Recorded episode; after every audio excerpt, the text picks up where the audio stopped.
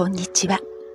美しさの秘訣は食習慣をご提案するクレールロゼ優美薬膳です。東洋医学を用いて内外ともに美しさの秘訣をあなたにお伝えしています。本日のテーマは前回の続き。ちょっとしたことでお肌のトラブルを回避できたら嬉しいの番外編。今週の日本は5月頃の陽気の日。翌日は一気に寒くなる。寒暖差が激しくて、まるで気温のジェットコースター。こうなると体は気温差についていくのが大変。過去のポッドキャストやブログでも話題にしましたが、気温差5度以上は要注意です。シーズン3エピソード70気温差が大きい時は要注意。トラブルは美容面に現れます。そちらもどうぞ。さて前回。例えるなら歯磨きと同じで歯には毎日のケアが欠かせませんね。春の不快症状やお肌のトラブルも同じです。日頃から体のエネルギー、気血水の巡りを気にかけることで、春の不快症状やお肌のトラブル回避になる。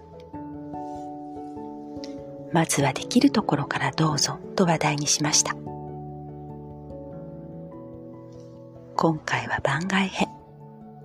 それは先日新大久保にてお店に入り、偶然耳にした言葉で振り返ると、高校生か大学生くらいのお嬢さんが、店員さんにお悩み相談中で、熊、ニキビ、乾燥、それからと話していました。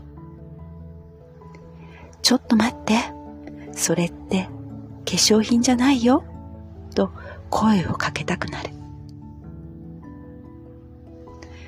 この話は、ポッドキャストとブログのテーマにつなげたいと思いまして。それが、この番外編。その方のお悩み。熊。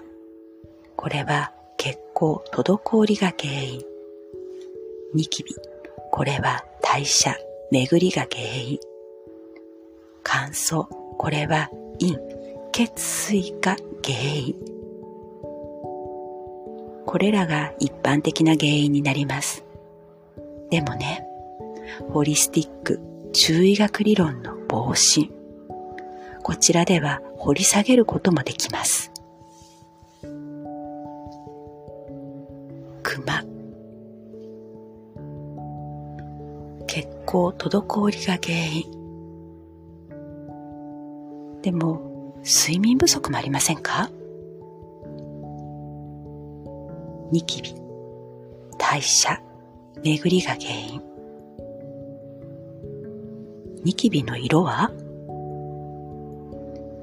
乾燥、陰、血水が原因。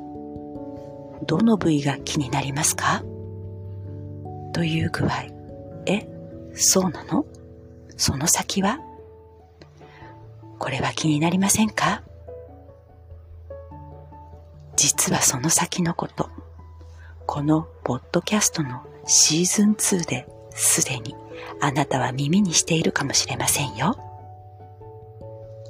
シーズン2はセルフケア、セルフカウンセリングがメインテーマ。それは私は中国の伝統医学である中医学理論の薬膳は国際中医師のもとで日本の伝統医学である漢方は薬剤師の下で、ホリスティック医学は心療内科医の下で学び、講師やインストラクターの資格取得をしましたが、それぞれに学んだことを融合すること、講座の同じ時間内でお伝えすることは認められていません。例えば、中医学理論をお伝えする場合、その教会テキストを利用してお伝えするため、その中に漢方の考え方やホリスティック医学の考え方は教えてはいけない。その逆もしかり。それぞれにいいところがたくさんあるのに、とても残念。それならば、ブログで、手軽で自由に楽しく、そして簡単に、セルフケアメインのブログ。それはホリスティック、中医学理論の防振が自分でできるようにと思いブログを始め、またコロナ禍に聞くブログ、ポッドキャストを始めました。よろしければ過去のポッドキャストやブログもどうぞ。さて、熊、ニキビ、乾燥は世代に関係なく気になりませんか？まずは体、お肌のメカニズムを知り、体のエネルギー、気血水の巡りを整えてくださいね。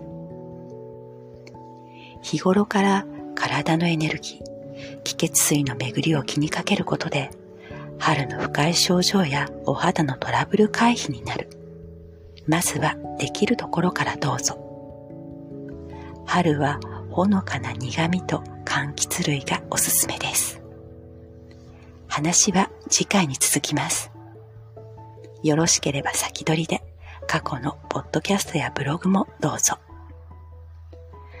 あなたの五感を大切にしながら手軽に続けられること、それがクレールロゼ優美薬膳が提案する美しさの秘訣の食習慣です。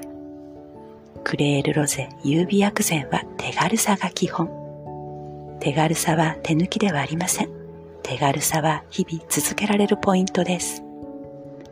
クレールロゼ優美薬膳はあなたが選択することを大切にしています。このポッドキャストはホリスティック、東洋医学を手軽に、はじめの一歩の内容で、毎週金曜朝配信。ブログはポッドキャストとリンクした内容で平日配信中です。最後までお聴きくださりありがとうございました。